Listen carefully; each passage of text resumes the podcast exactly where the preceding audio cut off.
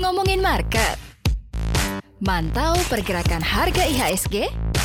Ya di sini aja. Direkap, rekap saham.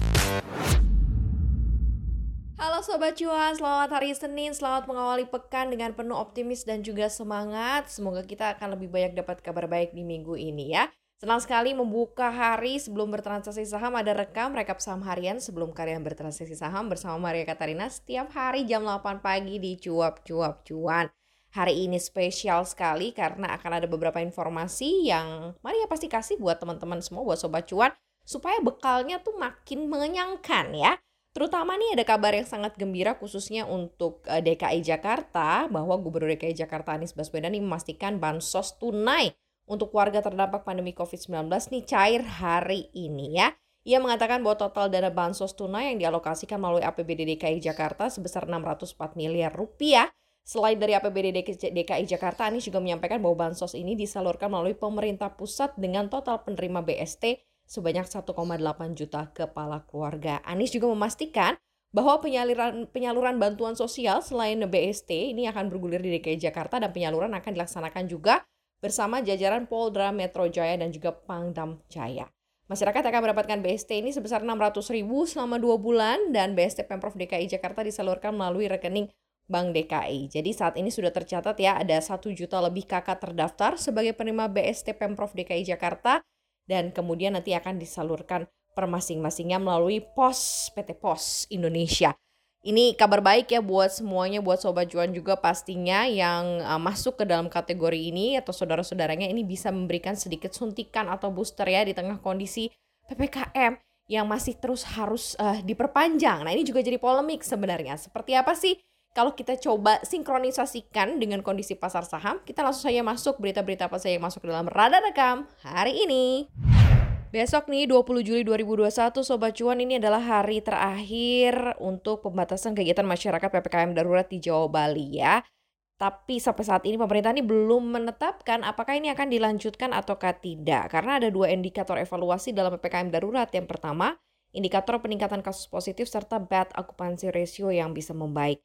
Sementara kalau dari sisi Menko Bidang Pembangunan Manusia dan Kebudayaan Muhajir Effendi sempat juga mengungkapkan bahwa PPKM darurat ini akan diperpanjang sampai dengan akhir Juli 2021. Sri Mul juga Menteri Keuangan ya, Sri Mulyani Indrawati juga menyinggung nih soal dampak pemberlakuan pembatasan kegiatan masyarakat terhadap perekonomian Indonesia yang sudah berlangsung selama dua minggu dan akan diperpanjang lagi sampai dengan enam minggu. Nanti lantas akan seperti apa ya? Ini kalau dampaknya ke indeks harga saham gabungan lagi-lagi ya, UUD deh ujung-ujungnya duit ya, ujung-ujungnya cuan sih harusnya. Tapi kalau kita menilik kinerja IHSG yang masih naik dalam sepekan atau satu bulan terakhir ini, serta nilai tukar rupiah juga terhadap dolar Amerika Serikat yang masih menguat dalam dua pekan belakangan dan bertahan di bawah 14.500, para investor tampaknya sudah mengantisipasi kemungkinan perpanjangan PPKM mikro darurat. Menurut eh, data dari Bursa Efek Indonesia, IHSG menguat tiga kali dan ambles dua kali dalam periode 12 sampai 16 Juli 2021. Alhasil dalam seminggu IHSG naik 0,54 persen berada di posisi 6.072 0,51. Dalam satu bulan IHSG ini masih menguat 1,09 persen, sedangkan secara year to date juga masih tumbuh positif 1,56 persen. Nilai kapitalisasi pasar di bursa juga meningkat 0,2 persen menjadi 7.202 triliun rupiah dari sebelumnya 7.187 triliun rupiah pada pekan sebelumnya. Selain itu juga ada perubahan sebesar 11,27 persen secara rata-rata nilai transaksi harian IHSG menjadi 10,47 triliun dari yang sebelumnya 11,8 triliun di pekan sebelumnya. Nah, seminggu ini investor asing juga kayaknya ikut berbondong-bondong masuk ke bursa tanah air ya. Catatan beli bersihnya net buy-nya di pasar reguler mencapai 1,39 triliun rupiah. Asing juga ada net buy sebesar 501,43 miliar rupiah di pasar negosiasi dan juga tunai. Jadi kabar-kabar ini juga masih bisa membuat uh, pasar cukup bergairah. Seperti biasa ya kalau PPKM kan lebih banyak di rumah, jadi mungkin lebih konsentrasi ya untuk transaksi. Tapi apakah ini akan cukup baik jika ini dilakukan lebih lanjut? Nanti kita akan lihat ya dan pastinya rekam akan pantau terus untuk sobat cuan. Next. Dari harga obligasi pemerintah Indonesia sepanjang perdagangan di pekan kemarin juga menguat sebagaimana terlihat dari pergerakan imbal hasil atau yield yang rata-rata melemah 5,75 basis point. Imbal hasil surat berharga negara bertenor 10 tahun yang menjadi acuan pasar tertekan 11,2 basis point ke 6,43 persen dari posisi akhir pekan di 6,5 persen dan imbal hasil ini juga bergerak berlawanan dari harga sehingga melemahkan yield yang mengindikasikan bahwa harga surat utang ini juga naik. Secara harian, posisi imbal hasil SBN yang menjadi acuan pasar tersebut terhitung melemah 1,3 basis point dibandingkan dengan posisi di hari Kamis. Dan jika dibandingkan dengan yield akhir tahun yang berada di level 7,098 persen, posisi imbal hasil tersebut juga masih jauh lebih rendah. Dan jika kita perhatikan nih lebih detail bahwa pelemahan harga ini sepanjang pekan hanya terjadi di obligasi pemerintah yang tenornya panjang ya, 25 tahun. Sebaliknya penguatan justru terjadi drastis karena dibiru, diburu oleh pemodal terjadi juga pada obligasi bertenor 20 yang mengalami koreksi yield hingga 13,5 persen. Hal ini cenderung menunjukkan bahwa pelaku pasar cenderung memborong obligasi pemerintah sepanjang pekan ini karena mereka membutuhkan aset lindung nilai atau hedging lebih besar di tengah ketidakpastian ekonomi karena kondisi dari COVID-19.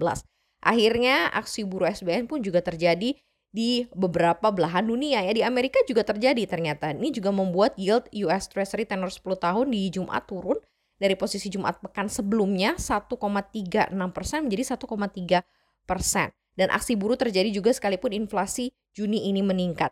Dari sisi Departemen Tenaga Kerja Amerika Serikat melaporkan bahwa inflasi Juni mencapai 5,4 persen secara tahunan atau kenaikan yang tertinggi dalam 13 bulan terakhir. Padahal ekonom yang uh, memberikan pollingnya di Dow Jones ya memperkirakan bahwa ada di angka 5 persen dan dalam kondisi normal kenaikan inflasi memicu kenaikan imbal hasil yang mengindikasikan terjadinya aksi jual di pasar SBN. Namun bos Bank Sentral Amerika Serikat Federal Reserve ya masih dalam standnya di pidotonya di depan Kongres yang menyatakan belum akan mengubah kebijakan moneter akibat adanya kondisi perbaikan yang begitu signifikan di Amerika ya. Jadi belum akan adanya menaikkan tingkat suku bunga dan ekspektasi inflasi di Amerika Serikat yang lebih rendah ini memicu pemodal untuk memburu obligasi yang beredar di pasar karena akan membagikan keuntungan bulanan yang tetap menjadi lebih tinggi dibandingkan oleh gerusan inflasi. Nah, segitu aja rekam untuk edisi hari ini, rekap saham harian sebelum Anda bertransaksi saham. Mudah-mudahan ini bisa menjadi bekal yang cukup mengenyangkan sebelum kalian semua beraktivitas hari ini. Sekaligus juga memutuskan kira-kira portofolio mana yang akan kalian dulukan. Karena tadi beberapa cukup warna-warni ya kalau kita melihat US Treasury, kemudian juga perpanjangan PPKM, dan adanya bekal tambahan dari pemerintah, dari Bansos ini mudah-mudahan bisa menjadi salah satu bekal optimisme kita memulai pekan dan memulai hari ini. Terima kasih Sobat Cuan udah dengerin Maria Katarina ngoceh pagi hari ini. Jangan lupa selalu stay positif, stay safe, jangan lupa prokes ketat, sarapan juga jangan lupa ya Sobat Cuan ya. Love you all, sampai jumpa besok. Bye-bye.